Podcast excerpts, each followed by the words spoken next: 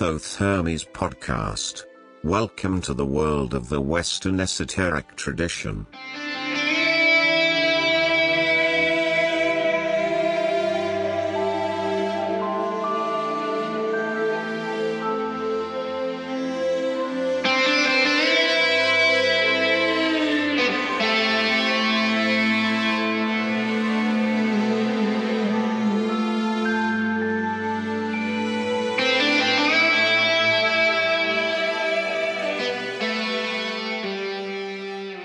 Hello and welcome, dear friends and listeners.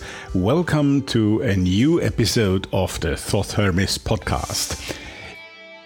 Today is Sunday, May 16, and this is episode number four of our season six.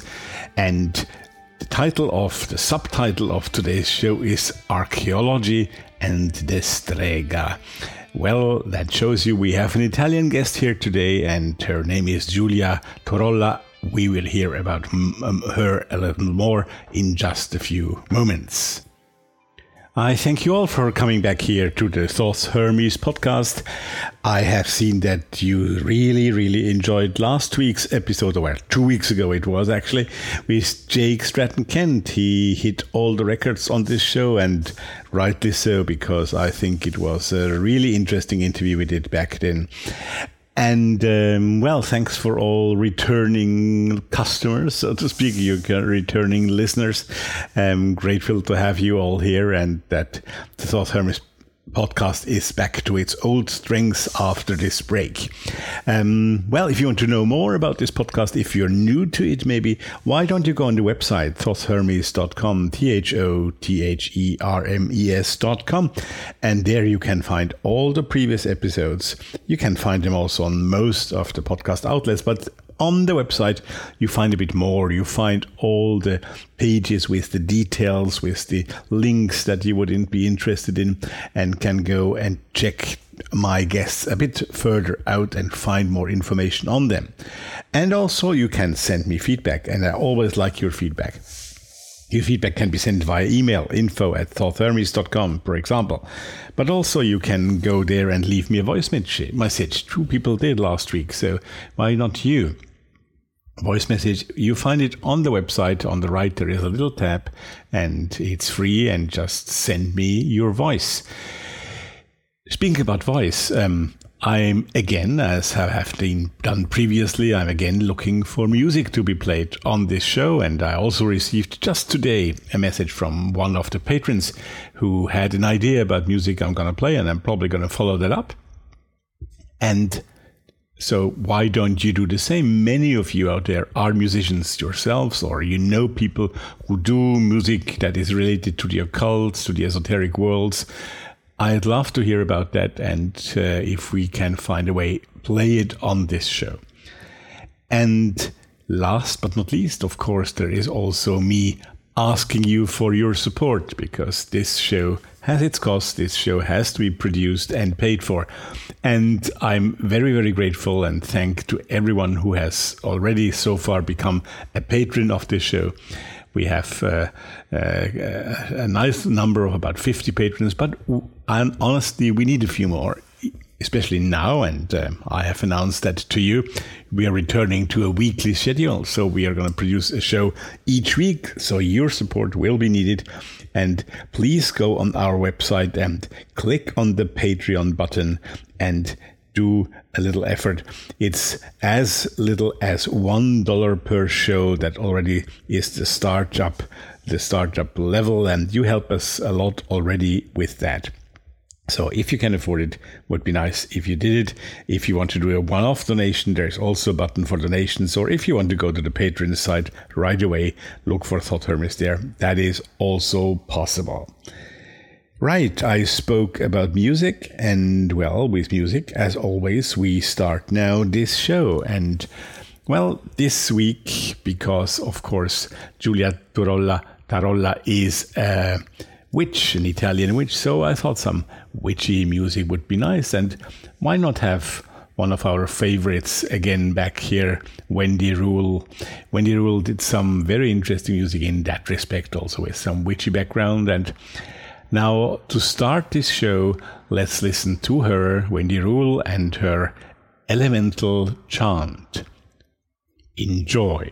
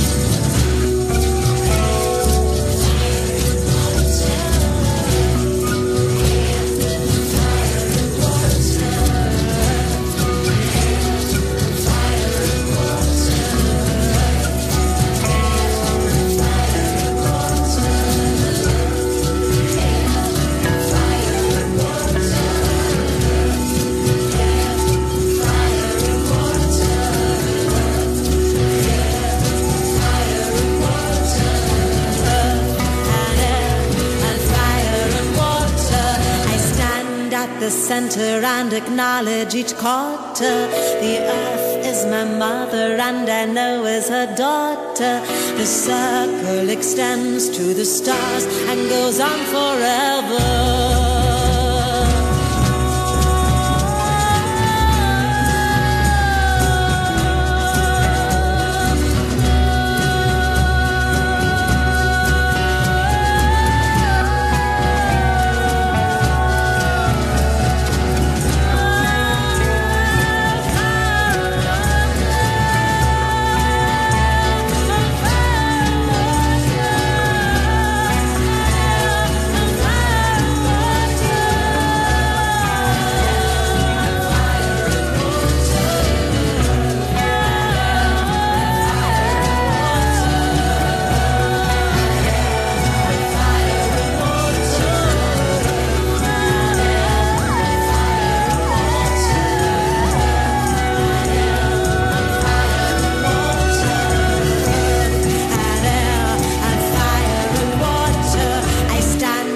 The center and acknowledge each quarter. The earth is my mother and I know is her daughter. The circle extends to the stars and goes on forever.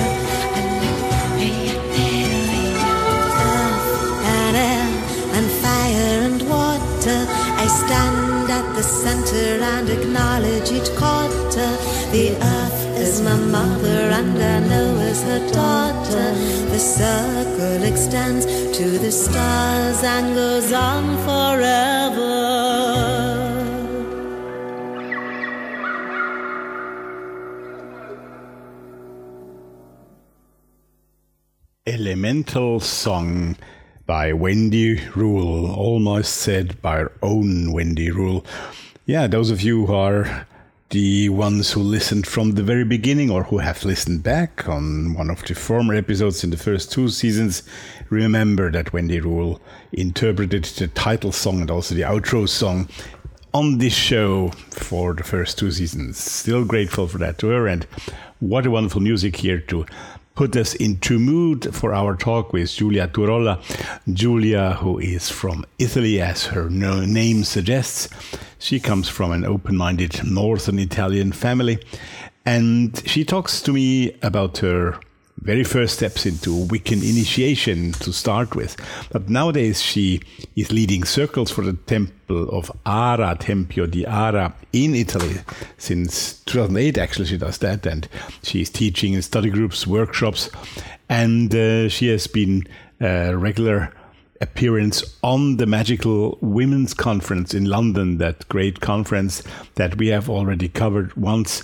And uh, I'm sure we're going to collaborate with them again. They have always very, very interesting guests. In a couple of weeks, by the way, I have another person who is appearing regularly on that Magical Women's Conference who will be my guest for an interview here on the Thoth Hermes podcast. So, Tempio di Ara, what is that? Um, you might not have heard about it if you live in the United States, but you have certainly heard about Phyllis Curott, who was one of the very, very first really um, actively working witches at the same time. She's a lawyer and a very important personality in the New York area. Um, and she created the Tempio di Ara in Italy, but also the Temple of Ara in the United States. Well, I'm not going to tell you everything that I'm speaking with julia uh, during this interview. Also, be aware that Julia creates shamanic and magical tools. She's an artisan as well, but she also is an archaeologist because that was her primary studies, and she has written highly interesting papers on ancient Egypt and the links to witchcraft there. So she's really a very, very interesting personality, and I was very happy to talk to her. It was also a jolly talk. It was really nice to speak with her. I won't keep you much longer. Let's go and let's go to northern Italy and meet Giulia Giulia Turolla. Um, as always, in the middle of the interview, after about half an hour, I will come back and we'll listen to another piece of music. But for now, listen to my interview with Giulia Turolla. Here comes the interview. It is a great pleasure for me to welcome here at the Thoth Hermes podcast um, uh, young woman from Italy, Giulia Turolla uh, from Italy, which is, of course, just south of my country, Austria. And I'm very happy to. I think you are the first Italian on this podcast, which is highly due. Um, we had Nick, Nick Farrell here, who lives in Rome, actually, but he is not Italian, of course. And it's about time, and also really about time to speak about uh, the traditions in Italy, traditions of Wicca and uh, others in Italy. Well, you are going to tell us a lot about this, and I'm very happy to welcome you, Julia. Good evening and welcome on the Thoth Hermes podcast. Thank you. It's a pleasure being here. Well, you have been around quite a bit teaching and doing workshops and, and speaking at events, but you confess to me, I guess, that this is your first podcast. Am yeah. I right? I'm losing my podcast virginity here and now, so I'm happy to be doing here well, with you. great, great. Ha- happy to do that here. And well, the two premieres then, first Italian here and your first podcast. So nothing can happen. Every We are all safe here. Very good. Well, Well, but as I said, um, I've discovered you. I th- it was mainly through the Magical Women Conference in London, where we have been being partnering with their 2019 edition. Unfortunately, then the 2020 edition fell apart because of that COVID thing, and now it's. I think it's slowly. It's still online. We were recently also on one of their online editions, I believe, mm-hmm. and and then that's where I heard about it, where I read about you, and uh, I was very impressed with what you were doing. Where you are a high priestess and teacher in the temple of Ara tradition. We are going to hear more about that. I think it's a very interesting tradition that many people, even here on the podcast, don't know a lot about. You're going to tell us a lot about that. But uh, Julia, let's let's start at the beginning. Um, how how did you start to become interested in the magical world, in the world of Wicca? Um, how did it all start? Um, um, where, where you start? Where did you start? Well, I feel that this may sound a bit like you know a cliche, but cliche are are so for a reason, which is they are often true.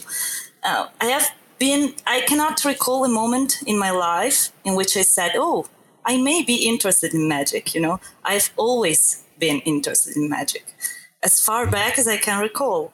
And of course, my, my family is Catholic, um, but also quite open minded. So I was not raised in those, you know, oppressively Catholic families.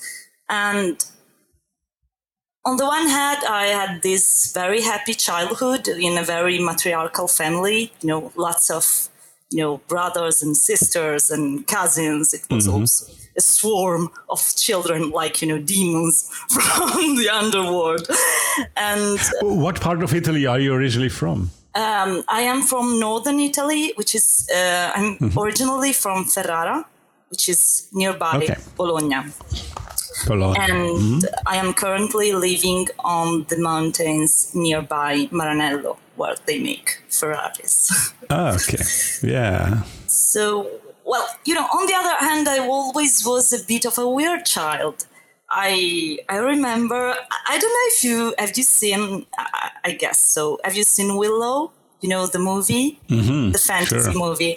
And I remember sure. that when I was a child, there was this very you know climatic moment in which the witch was taking the child to do that sacrifice, and I don't remember exactly the reason why.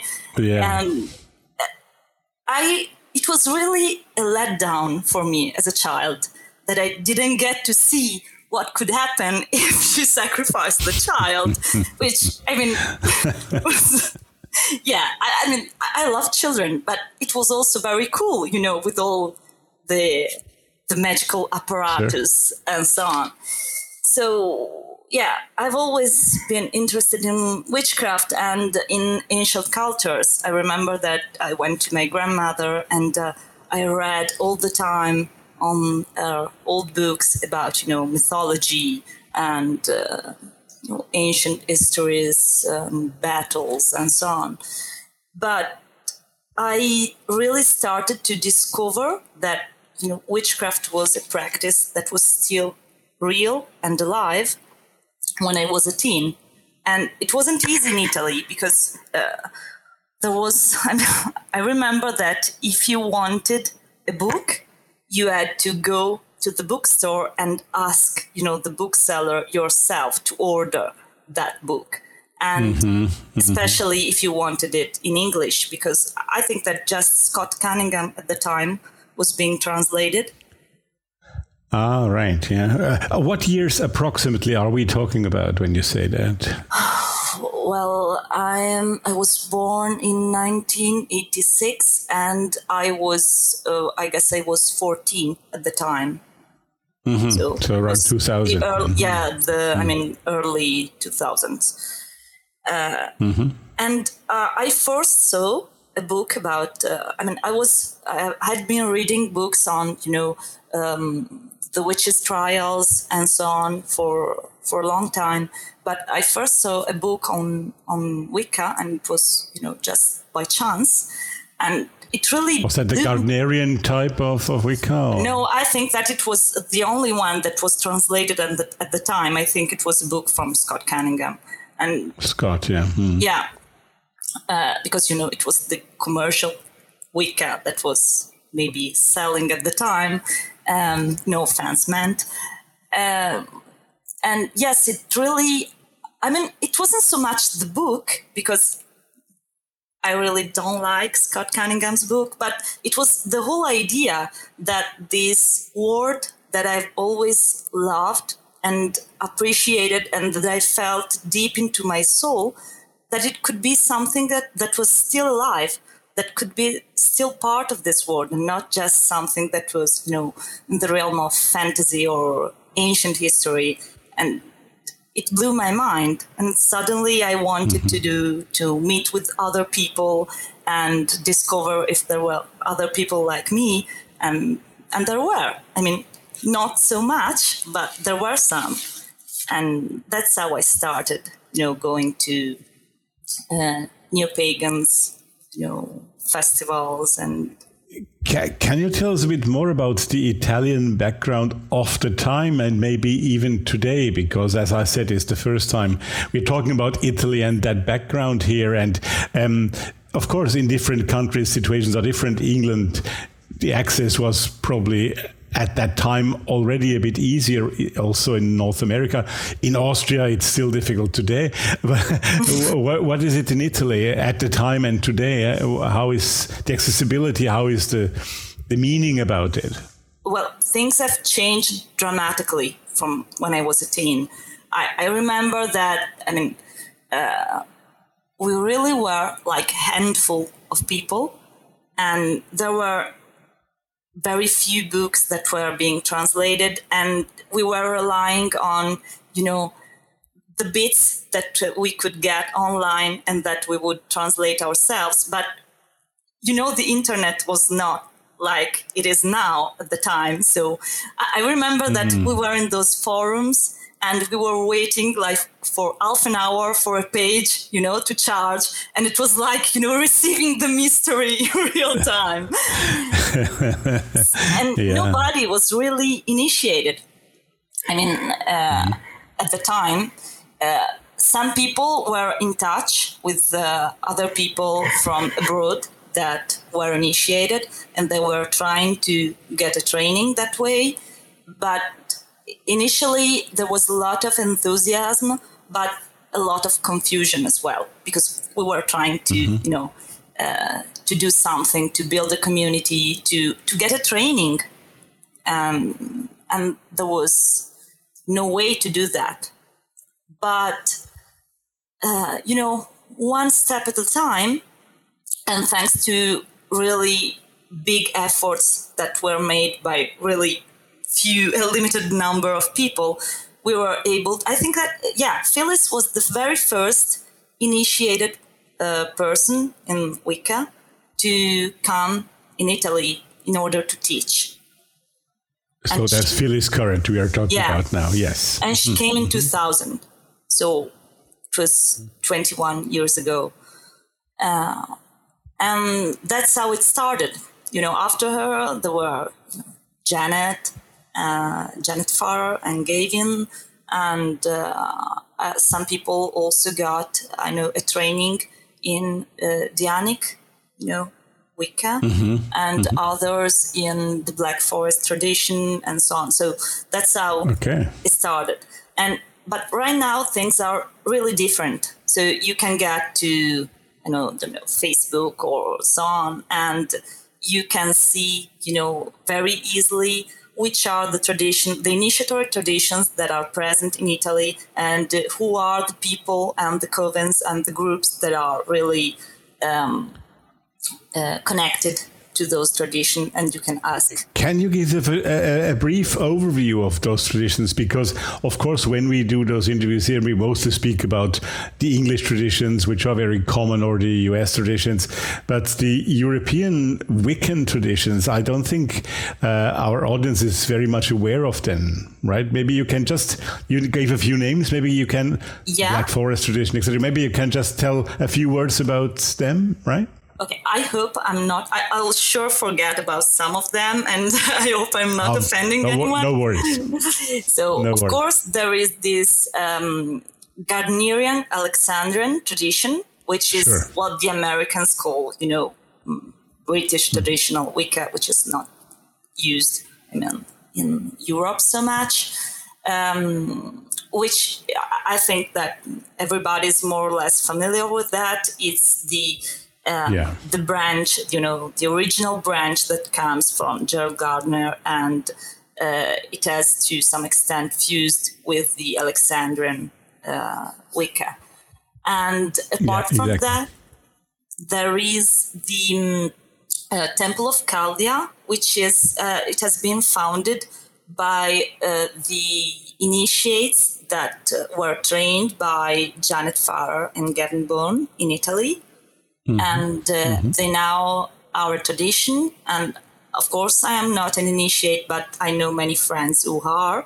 And I think that, well, if I, I, I don't want to, you know, uh, put my words in their mouths, but uh, probably some of the most important parts of that tradition is the work with divinity. So, uh, like the drawing down the moon, what, what was the drawing down the mm-hmm. moon, which is done with many different deities. Right, of course, yeah, yeah. And um, and the work with local uh, gods and goddesses and traditions. So it is very diverse depending on the coven you are working with.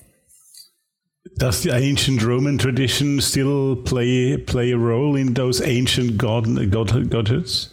Yeah, of course, but um, you know there is uh, there is um, that branch that tries to reconstruct, which is not neo pagan. Uh, it tries to reconstruct mm-hmm. the ancient Roman ways. There are many mm-hmm. dif- different groups doing that. Um, and there are people in neo pagans, Wicca or not, in neo pagans tradition working with those same deities and uh, spirits and traditions, but it is done in a different way. It's a different approach. On the on the one hand, you have uh, this attempt to completely reconstruct what was, you know, true at the time, so to say. Mm-hmm. Uh, as an archaeologist, I have very, you know, big opinions about that. I don't want to. I'm sure open... I will come to that in a moment. and um, while on the other hand, there is, you know, this uh, this work, this attempt to get in touch with those spirits and those gods and goddesses through different techniques and uh, uh, modern, uh, should we say, ways. So yeah. Yeah. it is a different approach. Uh, uh but I mean, mm-hmm. the gods and the goddesses and the spirits are really the same. So it's just a different sure. language. Sure. Uh, yeah. Then there is, I know that there are some people that were initiated in the Black Forest tradition. Uh, now they're not so active in Italy because I think, at least I know that one of them has gone abroad. Uh, mm-hmm then there is the some group, some people that were initiated that are initiated in the Dianic tradition, uh, which is, uh, I mean, it's a tradition that is derived by uh, Wicca, but uh, that you know just works and honors the divine feminine as you know the the central pillar, so to say. Yeah. And yeah. Uh, yeah. Um, then there is, uh, I'm forgetting about someone. I, I mean, there's the Temple of Ara, which was really the first initiatory one coming to Italy. Mm-hmm. And I'm not talking about that since we'll be, I think, talking about We're going to talk about that in a moment. and then there are uh, different um, groups and covens that you know they could be many of them are eclectic so they are not um, they've not been they don't have a lineage so to say and some of them yeah. I mean, there are some covens in which there are uh, people that have been initiated and others that are not but they work mm-hmm. together, and uh, I mean they do their own uh, their own type of work. So it's very um, it's a very diverse panorama. But while once it right. was next to impossible to to know, you know, which was initiatory Wicca, also because there were wild claims, you know, going around because essentially nobody could check. So yeah, it was sure. really the Wild West at the time. but right now it's it's really very, very different and it's really easier because mm-hmm. you can get mm-hmm. in touch essentially just by going on, yeah. on Facebook. Uh, sure, sure, exactly. So, but well, thank you for that overview. I think it, it was important and good for us here. Um, but let's return to to Julia now, to you. So we we are around 2000. It's you're about 14, if I calculated properly. Uh, and so, what what um, what happened next in your Wiccan life, so to speak? Well of course, there was a lot of drama because you know there's always drama in the magical community and when it's the italian and, magical community and in italy exactly. yeah yeah i mean which which makes it i mean it's drama but it's even more colorful, so to say. At least we don't Absolutely. get bored. you know, my professional my professional background is opera, so I know all about that part of, of, of Italian opera. yeah, yeah, we do love to hate each other, but it's also true that in Italy we are quite skilled at you know doing hate as a friendly sport. So I hmm. kind of hate you, but if I meet you, I'll have a beer with you or drink a glass of wine with you, sure. and who cares about that? So eh, exactly. well, yes, I started with I started trying to get in touch with other people, and uh, yeah, as I said, on the one hand, at first it was really exciting, but on the other, I felt frustrated because I couldn't get answers and I got a lot of who, you know, and uh, fake history, fake lore, and that was really irritating for me. And I just, I had this feeling that I wanted to understand it all. So I was I have always been very allergic to hierarchy and you know to that sort of uh, pompous demeanor. So that at the time that ruled out most of the esoteric orders. I'm sad to say, uh, especially because I'm a woman. So they tended to sure. really talk down to me, you know, in a very paternalistic mm-hmm. manner, and it has happened yeah. to me a lot of times that some people would say to me, well, well, I don't expect you to read the book so and so, while it was a book that I already read, of course. But, yeah. you know, yeah, yeah, yeah, that's yeah. very common with women in the occult, and it was even more common at the time. Uh, I, I was going to say, it's still, unfortunately, still a bit the case today, isn't it? Yeah. Yeah, also because, you know, I have this very down to earth approach. So I tend not to slap people, you know, with my knowledge and my studies on the face. And I like, uh, we say in Italy, I like to talk as I eat, you know, very simply, because mm-hmm. otherwise it just feels like gatekeeping, like cutting people out sure. or like, I don't yeah. know, like I'm insecure and I want to show, to show off my dick, which I don't have, but my metaphorical one, you know? yeah. I warned you that I have quite a filthy mouth because we did. I really like your openness. so, yeah, I felt like I couldn't get answers in Wicca because of how the panorama was at the time. But on the other hand, I really couldn't abide the attitude that was going in the esoteric orders, and I really didn't like how they were conceived. You know, this very, uh, yeah, pompous, very, yeah, yeah. yeah. Mm-hmm. and that changed when I met the Temple of Ara. So when I met Phyllis for the first time, it was 2005, mm-hmm. I think. I already read her book, which I had loved, but you know, seeing her uh, in the flesh was a different thing. And what I really loved about her approach is the fact that she she really did uh, a great work with what by deconstructing what was still really patriarchal about Wicca, about initiatory Wicca, I mean. And she really, there was everything I loved in our approach. So there was this direct contact with the spirits of the land, the spirits of place.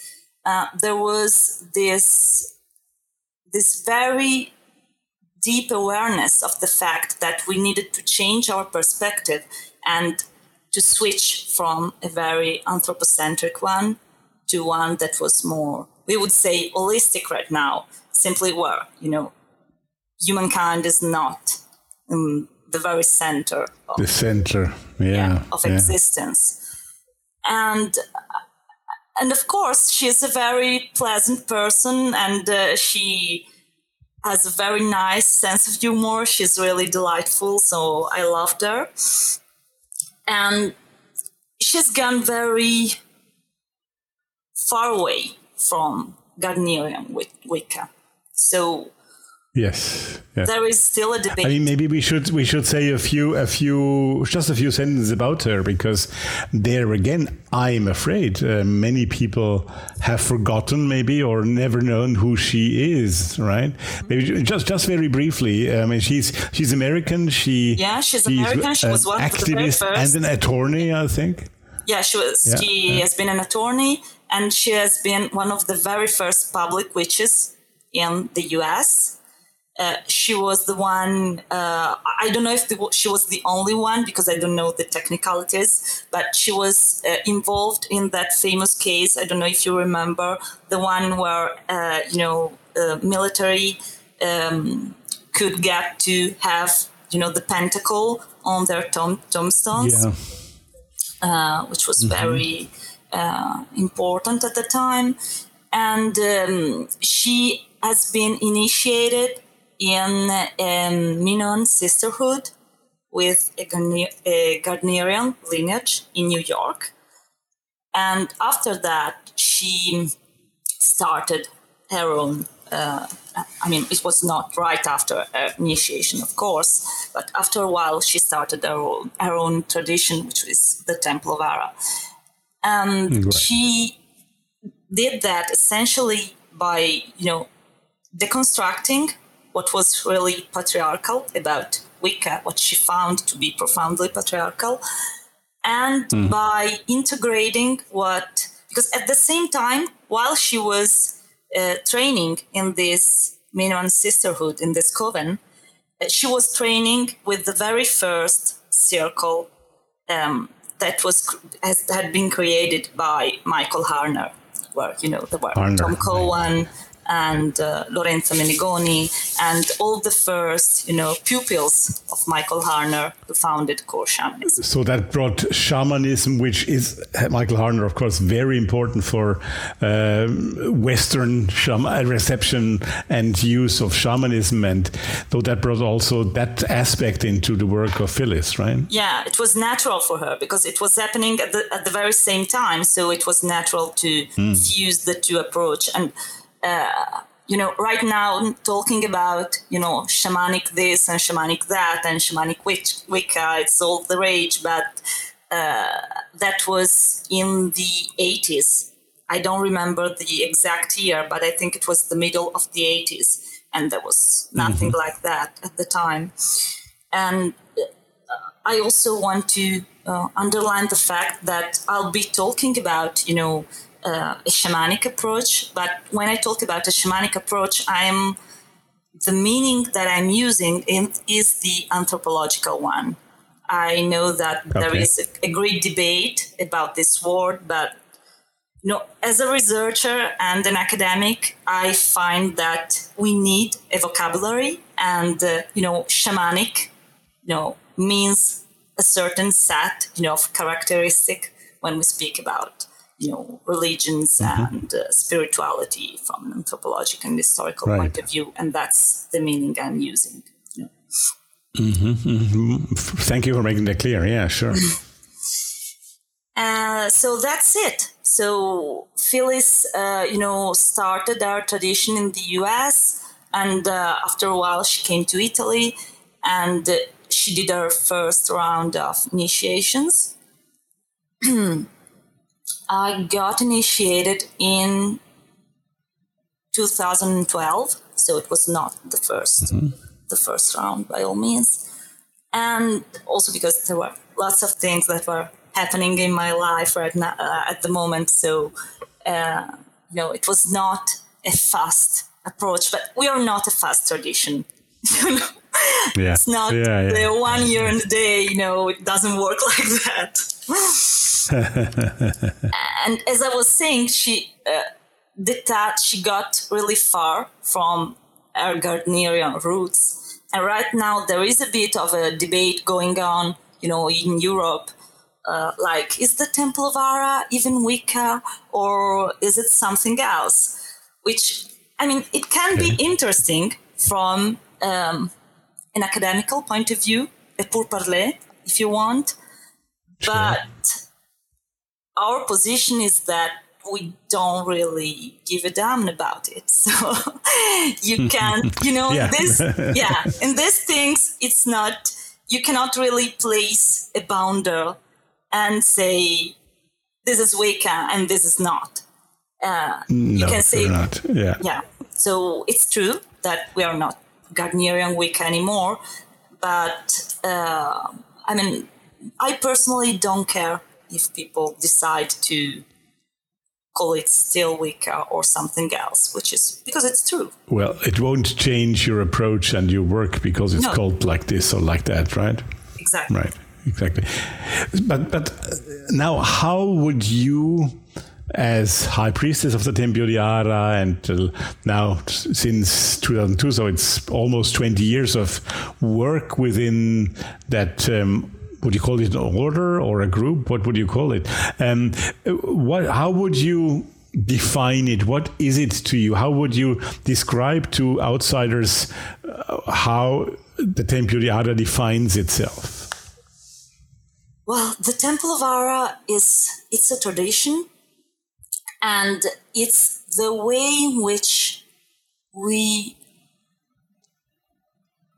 we try to teach and to train people so that they can have their own tools to reestablish a contact with the their indigenous tradition. And i mean indigenous in the sense of the spirits of the place where they live of course, it's less problematic to talk in this way since we are both Europeans. This would be a much mm-hmm. more difficult, you know, discussion if we were I mean, Americans, because that's mm-hmm. uh, a whole different kind, kind of forms. But for us, it's uh, I mean, it's not problematic at all to talk about the fact that we are getting back in touch with our indigenous spirits and tradition. Like, for example, mm-hmm. if I go in Rome, I'll drink from the spring of Egeria, which is really, really you know, the the body of the mm-hmm. blood of the nymph, you know, and mm-hmm, mm-hmm. we try to to give people these tools so that they can experiment and find that, that connection themselves. And that's why we don't work with a fixed, you know, set of like deities or spirits or so on. And everybody is, you know, within that framework, within the main values and the practices and the general approach, which is, I mean, divine immanence uh, and uh, you know, nature as the first teacher, and uh, you know, a general, generally shamanic approach, which is mm-hmm. animistic in a way.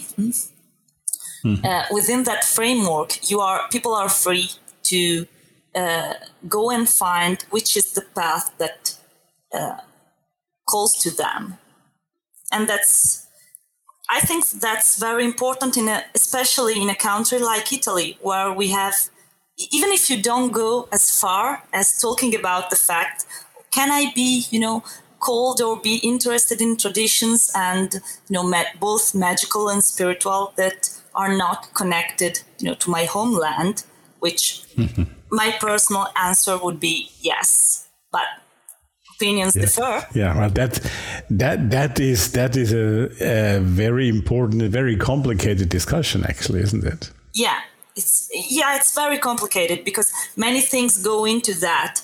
Uh, you know, the mm. whole discourse on cultural appropriation, uh, which is yes, it's quite difficult to have right now because you know it seems that when everything becomes cultural appropriation, nothing really is anymore. exactly, exactly. No, I, I, share your opinion. Also, what you just said before, I'm completely with you. But I just meant that uh, this discussion on cultural appropriation is a very difficult one, especially in the world of the occult. I don't know. Yeah, right. Mm. And uh, it mm. makes me really crazy the way in which people are discussing cultural appropriation because if yep. if they really started, I mean, how magic and religion and spirituality evolved and throughout the world, you'll see that it's perfectly normal, you know, to mix and merge with one another and to exchange, especially, I mean, especially magic, everything that came from faraway lands. It was, you know, really cool and everybody wanted to to get that. Yeah. So we are, I think, yeah, it's a difficult.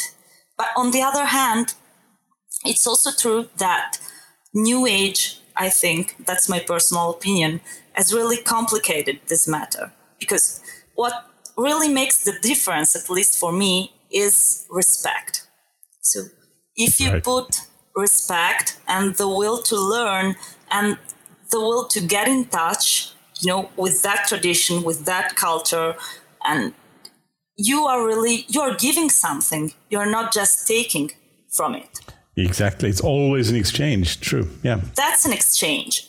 If you just if you want to take without, you know, getting to know the people, listening to them, asking them to share with you, or even putting, you know, the effort to really know about the things about which you are speaking, which is the bare minimum. well, that's just if you don't do all that, that's just, you know, taking and that's wrong. That's disrespectful. Absolutely. I think that's very well said and very clearly put forward uh, what the problem in this whole discussion is. Thank you for that. Of course, there are a, a whole, you know, a whole number of things that complicate the subject political issues and uh, you know oppressed minorities and so on and so on. So it's not always just so easy to see where the line can be drawn. No. But i mean we are dealing with magic so it's a liminal practice. We should not get too enamored of you know lines being drawn. We should get comfortable in gray areas. In holistic areas right Yeah. A lovely personality, very nice and charming woman, and highly interesting what she has to say. I must say, I've once again, that often happens, but especially in this interview, learned a lot again myself because even as a European, I'm not really completely aware of what is going on in the neighboring countries here. Italy is really very close to where I live.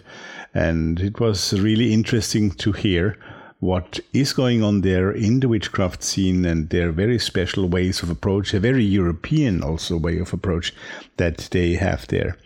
And I'm grateful to Julia that I and all of us could learn about this. So I promised you some music for this interval as always. Yes, of course, and I keep my promise. No worries. So um, actually, I'm going to announce you two pieces of music because we are going to hear one piece of music right now and then at the end of the interview, we'll continue right away with a third musical piece. So now what we are going to hear is a piece from Spain. The group is called Andanza with double Z, Andanza, a Spanish folk group from Madrid. and lead singer is called Haide Mariñoso. And we're going to hear a song Hecate. Hecate, I think, uh, very to the point for this episode as well. And this is an extract from their album Whispers of the Forest, which was published in 2016. In general, Andanza songs are varied. They use many different instruments, also like didgeridoo and tambourine and others. And um, well, the Hecate song I think is really very special. Um, and we are gonna enjoy that, I hope, really quite a bit. So listen to Andanza and Hecate. But, but before that, of course, I have to tell you what will be the song that we hear after after the interview, at the end of the interview. And well, finally, with that music, we go also into Italy. Uh, Mecano is the name of the singer, Mecano, and her song is called Figlia della Luna. Well, to be completely honest, the original title is Hijo de la Luna. So again, Spanish, a Spanish song, and Mecano, the band, is also Spanish. Apparently, there are many more witchy bands in Spain than in Italy. Um, but this is the Italian version of their song Hijo de la Luna and Figlio de la Luna, Son of the Moon. Um, you're going to hear that at the end, after the interview, which will continue with Julia once this first song that we're going to hear now, Hecate with Andanza, is going to be played. Enjoy.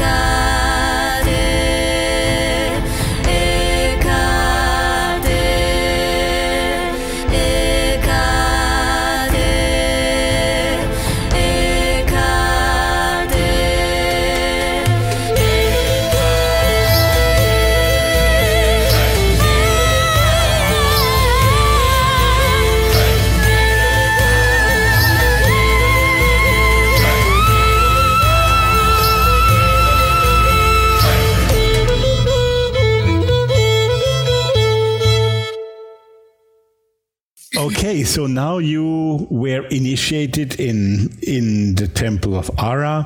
Um, now you were 16. Um, how did it continue? No, how did I was. It, It, was 2012. No, I wasn't. I wasn't 16. I was. Now you're making No, me you were- count, and it's terrible. You were uh, 14 and uh, yeah and no I, I think i was my i said 2012 right yes. You said 2002. I, I, I was understood, but maybe you, 26. uh, Maybe, maybe I mixed it up. Okay, you were 20. Yeah, exactly. So I, I, I, I got that wrong by only 10 years. Sorry. okay. Yeah, because Um, they wouldn't have initiated me if I were 16 so Well, I, I was surprised anyway, but so so so good, good, good. But um, so that changes everything because, of course, then you had already because that's what what I was going for um, to your archaeological studies, which in the meantime you probably had already started, and um, and um, maybe you should tell us here a bit what brought you to that kind of study maybe it was linked to your general interest also in Yeah, those traditions course. or not or how did that interact for you Now, I always was interested in history, and uh, I came to a point in my life where I had to decide if I wanted to, you know, study politics, uh, which I was, uh, well, I had a gift for that as well. And uh, I had Okay. been selected at the time, you know, in a European program for, you know, young, to scout young talents and uh, or if I wanted to study archaeology, which was you know my true passion. And I remember that I thought to myself, uh, okay, if I go forth with this sort of you know politics career, I'll, I'll probably be much richer than if I do the other one. but I, I, pro- I know myself, and I'll probably become an horrible person because, you know, yeah. um, so I, I didn't want to do that. And that's what made me choose because uh, on the one, eh, you know, I think that all people that start to start their path in the esoteric, they come to a point where they feel this frustration that the the field where they put all their attention and work and studies and research has no value at all outside of that bubble. So that hmm. you're basically considered to be a weirdo and that there is no social, you know, uh, recognition at all. recognition Mhm. Yeah. Um, so, and that came very early on for me because I'm a I come from a very competitive family when everybody, you know, has to climb their way to the top. And uh, I really perceived that my interest for that field was just in order that, that I, so that I could show to them that I was good and that I was, you know, skilled and that I was smart. But I I understood that I already knew that. I already knew that I'm, you know, good at what I do and that I'm clever and so on, and that I didn't want to live my life demonstrating that to people and that I just mm-hmm. wanted to do what I loved. So that brought me to archaeology, and in particular, I decided to focus, of course, on the magical and religious field and I gave my um, specialistic thesis in Egyptian archaeology. La Dea Mafdet. Yeah, the first one was on the goddess Mafdet, Yeah, yeah. while you know the second Yeah. one, the specialistic one, was on uh, execration and ritual homicide in ancient Okay. Egypt, which was you know the topic of the the lecture that I gave for the ancient magic symposium uh, some days ago. Yeah, exactly. Yeah. and that is very you know my chosen academic field is very connected with my interests in the occult. And it's also very connected with my personal method and practice because I started to, you know, I started to see how much of modern, you know, neo-paganism, but also uh, modern, you know, esoteric practices are based on really outdated scholarship when it comes to mm-hmm. the historical and archaeological field. Like, I don't mm-hmm. know, the Golden Bough or uh, Margaret Murray or, I don't know, uh, even uh, Graves' White Goddess, for example. Uh, yeah. Godfrey Leland, just to give some examples. And this balance between getting keeping the good parts, the poetic parts, uh, and putting into discussions all all the other parts, all the parts that were really just shoddy, outdated scholarship, uh, mm-hmm. Is something that I think has brought me here where I stand right now. Do you think that problem that you just evoked, that there is a kind of outdatedness uh, in the in the material that is used in in the occult, let's put it away, do you think that comes more from the fact that the practitioners of the occult and the esoteric are not really interested in getting deeper into the uh, uh, into the scientific matter, or is it by, because the scientific world is looking with contempt at the practitioners? Where do you think it originates that problem? Well, first of all, I think this is an excellent question. Uh, Thank you. I would say a bit of both.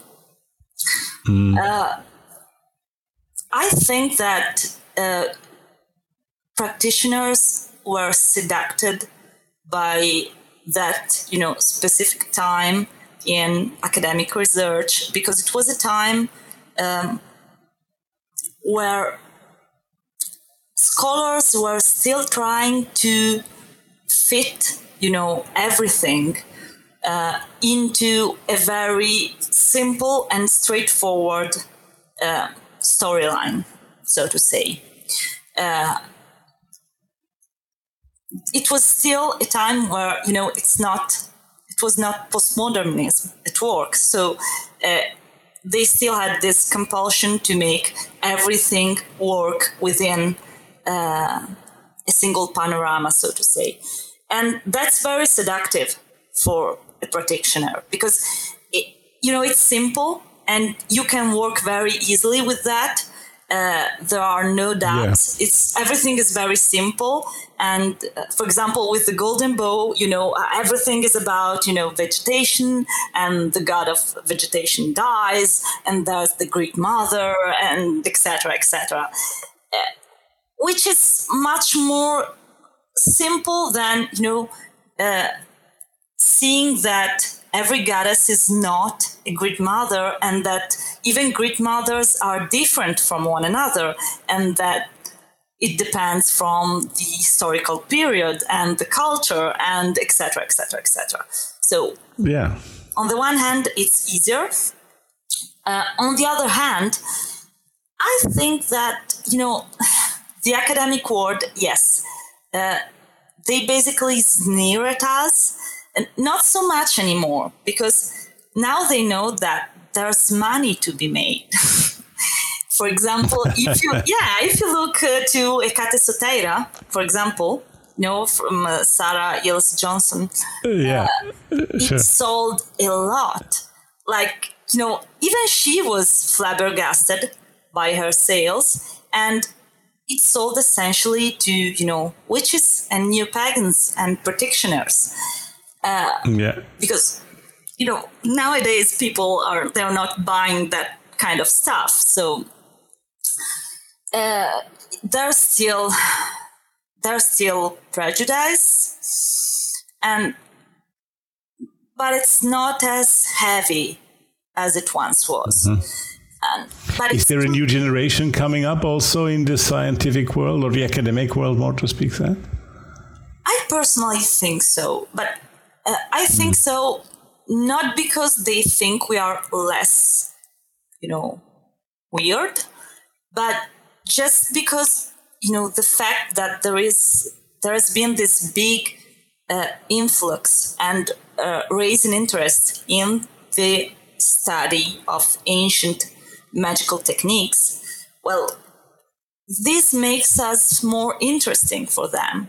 Because there is a very interesting article by Sarah Iles Johnston um, in which she basically says that uh, they should study us. They should study us to see, to get new perspectives and see what's lost on them when they study, you know, ancient practitioners.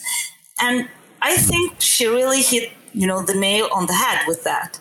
Because so- sometimes uh, when I'm reading, you know, a paper on some ancient, you know, spell or technique, well, these scholars get lost on very simple practical matter and they start discussing oh why why is this thing done like that? While you know normally it would have been done in the other way. And as a practitioner you can just see that the original you know practitioner did it wrong that you know mm-hmm. it was an ass and just got it wrong but if you something that if you have been there and done that you just get the feeling what was on of what was happening. It, it must have been wrong or something like that. Yeah, yeah, yeah, yeah. yeah. So. Maybe which brings me to another question. Uh, um, do you think, or not do you think, I think uh, I know the answer but if I put it like that, but um, I put the question differently. To what extent do you think uh, that ritual, practice, etc., is influenced by the time in which you do it? So, uh, how much part is tradition and needs to be do, done the traditional way because that's where it's rooted? And to what extent uh, ritual and practice has to be influenced by the time it's being done? Um, it's a fact, and it's not my personal opinion, that if we if we were in a, in an ideal situation, and we are not, and we had every single information, you know, uh, on a specific practice, be it religious or magical or you know anything in between. Um, and I mean any single information from you know the gestures and the practice and what you should do and the ingredients and uh, you know the formula and so on every information.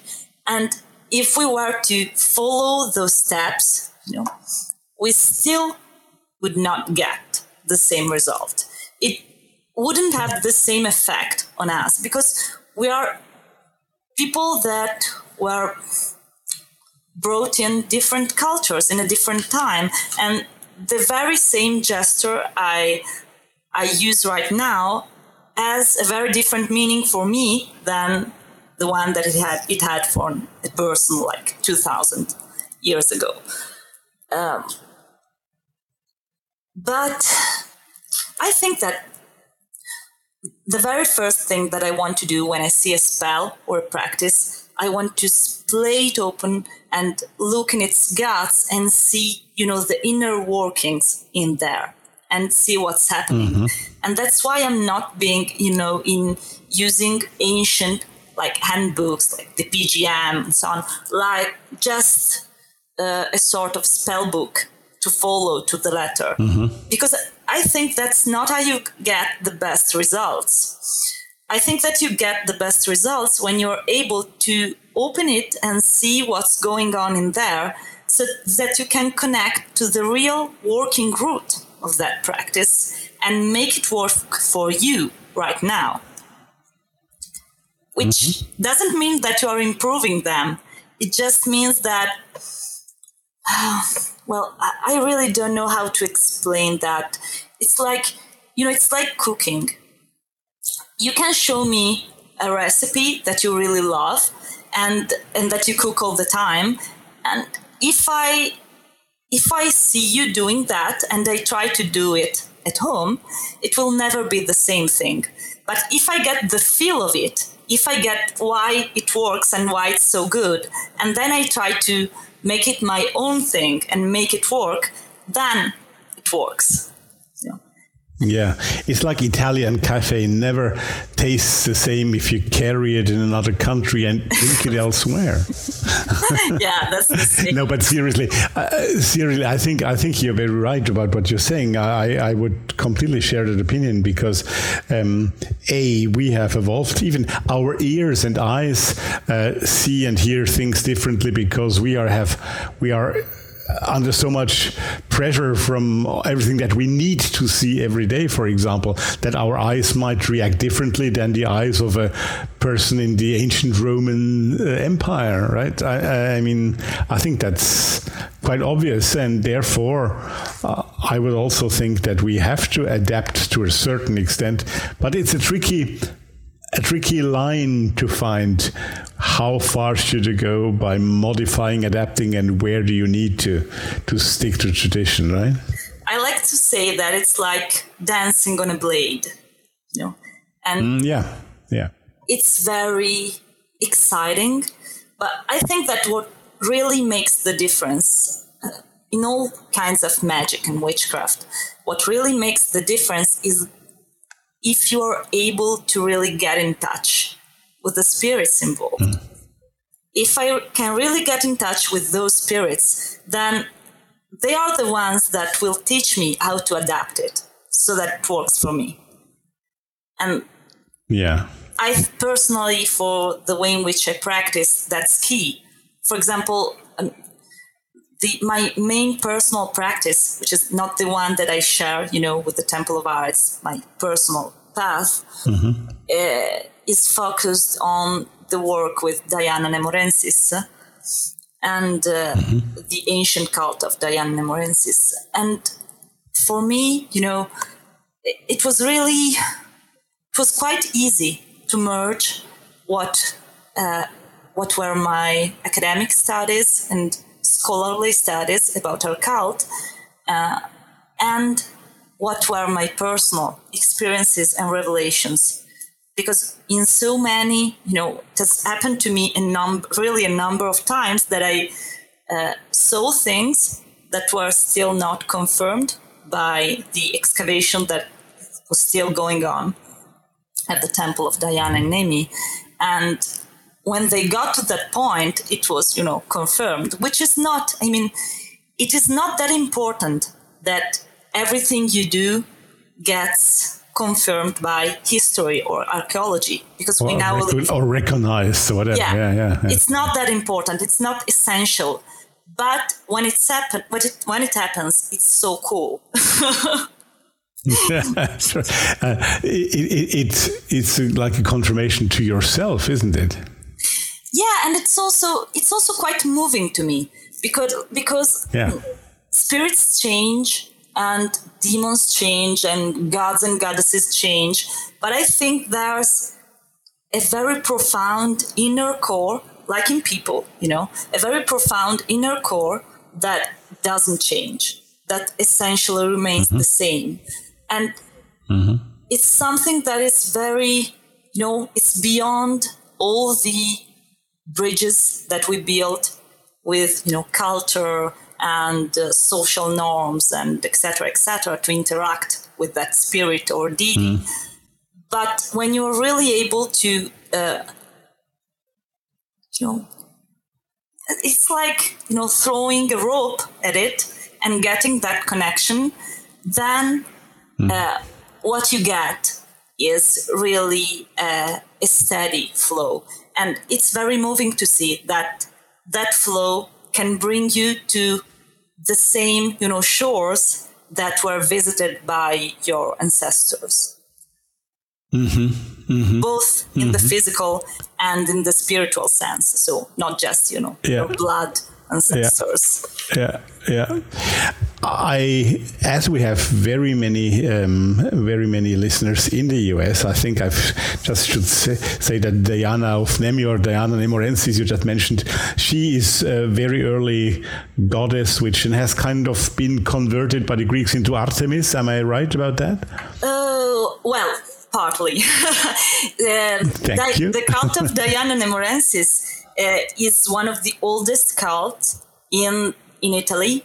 Uh, she was an Italic deity, and uh, she was, you know, um, uh, she was merged with Artemis uh, later on when you know the Greek culture uh, came more rooted, Came more to- set, yeah, yeah, yeah. Mm-hmm. more deeply uh, into Italy, and uh, her temple in Nemi is the place Mm-hmm. in which the ritual of the next Rex Nemorensis happened. So it was a priesthood which gave the name to the golden bough.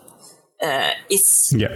the ritual in which you know the priest, which was the Rex Nemorensis, had to be uh, killed by the new, the incoming Rex Yeah. Nemorensis, and uh, he basically lived as both prey and predator. So he had to always be on the alert uh, because anyone could come and try to take his place. Yeah, yeah, And that yeah, comes yeah. you know, the idea is that that ritual is at least coming as far back as the Bronze Age. Yeah, yeah, exactly. hmm hmm Yeah, thank you for just that little explanation. I think it was it was needed. um, you were talking about your personal practice.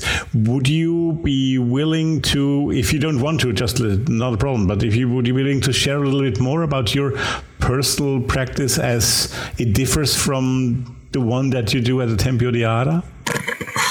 As uh, like many pagans of old, uh, I have this, you know, um, double practice.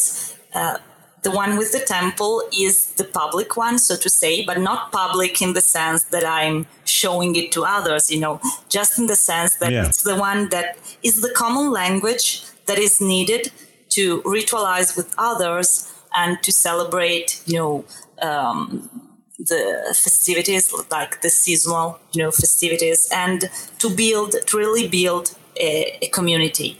Then there's my Yeah. personal practice, which uh, closely follows my the things that calls to me and my personal you know interests uh, and i would say that well i like to understand and study everything but my heart really lies with witchcraft and uh, we would say it you know the craft of the strega here in italy.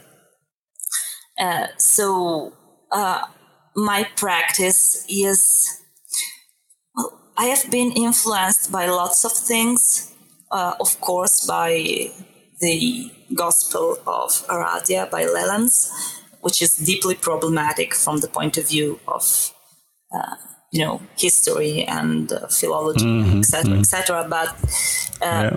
from the poetry of it, from the worldview that comes from it. Um, and it's, it's very difficult for me to talk about that because uh, not because I don't want to, but because it's something so visceral to me that it's So difficult personal, to yeah, express yeah. in words. But yes, Yeah. Working with spirits of the place. I think that the best way to describe the way in which I work is that I root myself in a place and I try to build a net of connection with all the spirits that live there and all the spirits and the deities that walk the path with me. And witchcraft is really the art of, you know, exchanging magic and communication with them and uh, exploring exploring everything that tries to escape our normal senses in this world. I I think that the best way to describe magic is, you know, that feeling that you get when you see a really great work of art, or you're having, if you're lucky, really great sex, and you suddenly feel like there's something so great and immense that is just eluding you, but you're just, you know, sort of touching it and then it escapes from your fingers. And yeah. I think that the magicians are the ones that are really stubborn and they want to chase that feeling. They want to know how it's like and they want to examine it and they try to get back to it again and again and again. They are not satisfied. Repeat it, yeah, yeah, yeah. Yeah, they're not satisfied with these elusive epiphanies and they want to get deep into it and discover all its secrets, which is not possible, of course, to discover all its secrets, but you know, it's the work that is really yeah, yeah, fascinating. Maybe this is a difficult or inappropriate question, but um, do you think that uh, there is a difference between the male and the female approach to that way of living your personal a, personal practice i mean i believe everyone who is active in in in witchcraft or the occult has that but do you think there is a oh, a, a, difference in how it's approached uh, uh, or is that is that would that be a uh, would that be not something that that you, you would see like that this is a very dangerous question because I know I said it was difficult. okay, so um, what you one can ask intelligent people difficult questions. no, I mean it's difficult not because I I really don't know how to answer it, but because it's a minefield. You know, yes, um, it is. I, I'm I, am i am aware of that. Yes. Uh, I'll try to give you a very sincere uh, answer, and which is based on my personal experience. Uh, mm. I mean, for the by definition, it's partial. You know, it's not.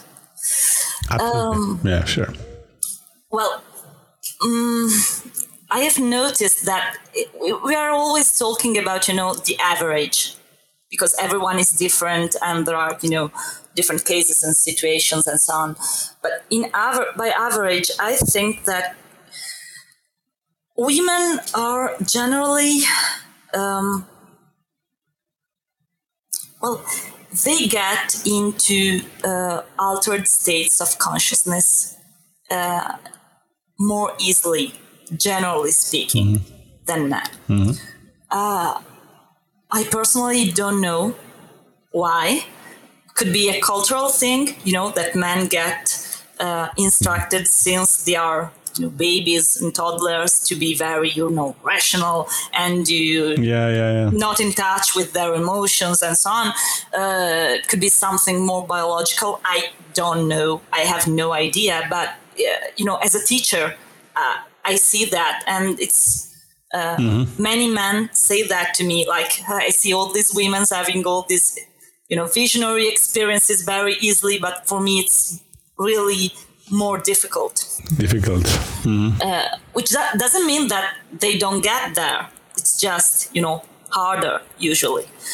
And uh, I also think that, well, people are going to flame me for saying this, but I also think that, you know, much of ceremonial magic, which was, you know, the so called higher magic, you know, thought by um, the so-called, yeah, mm. essentially, is trying to bridge that gap.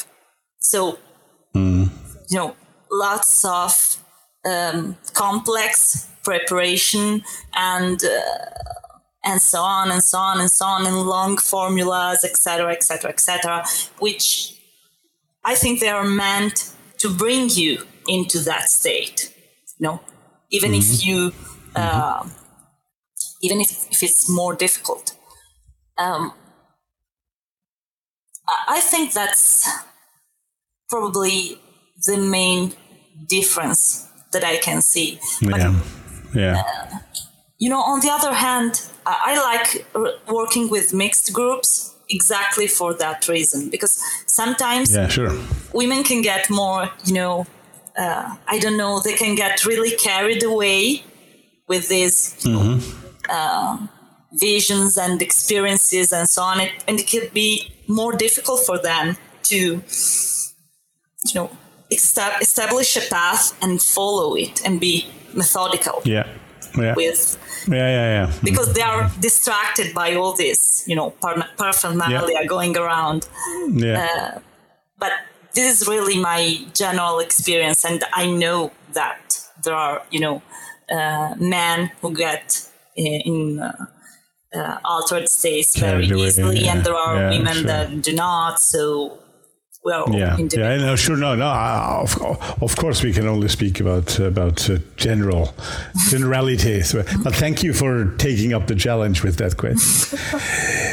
Now our time is almost up Julian. we have not even spoken about your artisan work. Just give me a quick hint to that. You have also a website called uh, Il Bos- Bosco di Artemisia. So there we are again with with the Denemi a little bit.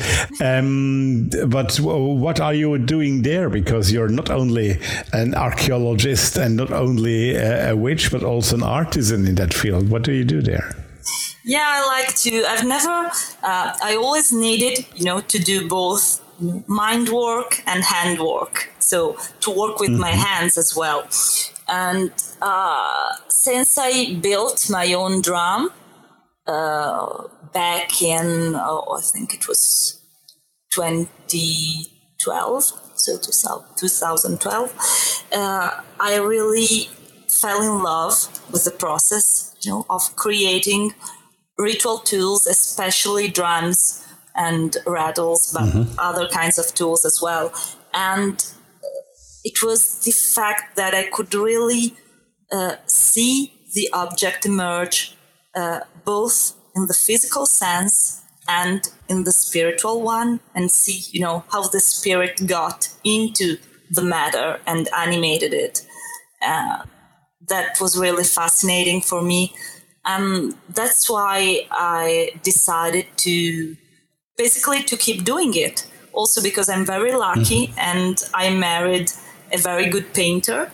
So we work okay. as a team and uh, I do, you know, I make the drums and I work with the clients to um, try to establish how, you know, their project should look based on their path and the visions they had and etc etc mm-hmm. um, and he does the the painting so uh, he is great yeah he does the paint work um, yeah. so yeah that's something that i really i really enjoy doing also because otherwise i would spend all my time studying ancient curses which is good but you know you need to get a break and work with your hands and really get dirty, which yeah. I, I personally Good point. Good point. And I encourage everyone to go on the website, the Thoth Hermes website. I have a link put there for the Bosco di Artemisia. And don't worry, even if you click on the English page on Bosco di Artemisia on that website of Julia's, you'll get the question if the cookies are accepted in Italian. But once you clicked on that uh, accetto, accetto means yes, I accept. Yeah. Then you are in You're the English version. Signing Don't up you your worry. soul. I wouldn't know what to do with it. exactly. it. so I just I I know some people who don't speak Italian really get scared off by things like that. so, so Julia, thank you so much for that really really pleasant time. It flew over. I hope you the, the, feeling of losing your podcast virginity wasn't too bad for you either. No, no, it wasn't too um, painful. Good, you were very, very gentle good, with good. me. Thank you. Oh, thank you, thank you. I'm now I'm blushing if someone could see me. Um, okay. Well, thank you so much for that hour and eight minutes in my company. And well, um, good luck for all your projects and for your future work. And thanks for being such an interesting partner to speak with here. And well, maybe you have a final word for our audience. yeah, uh, thank you. It was really, really wonderful to speak with you, and I enjoyed it enormously. And uh, I hope that uh, everybody will enjoy this the same way that I did.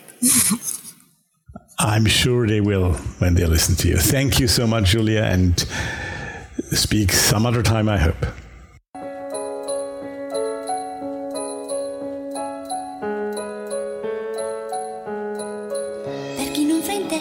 La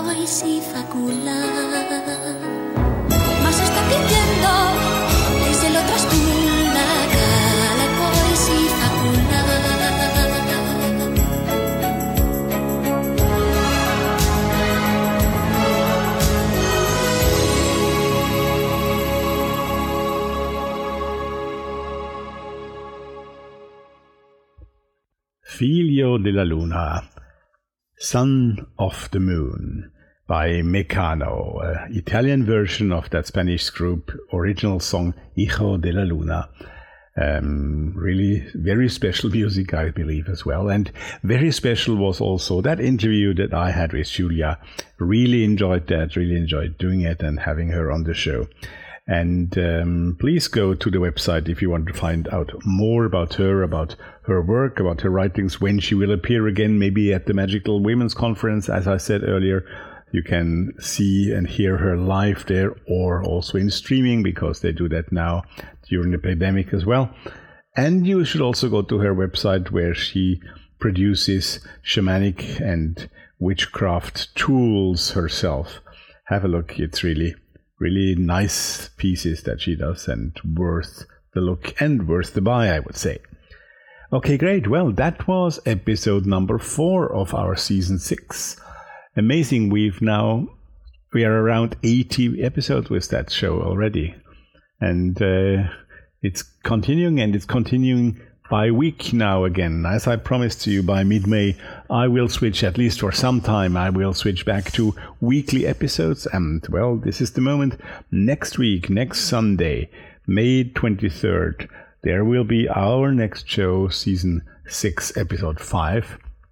And I am extremely happy to tell you that my guest next week will be John Michael Greer. For some reason, I ha- wanted to have him on the show for the last four years, and it never materialized. It was not his fault. It was, well, just didn't happen. As it sometimes happens.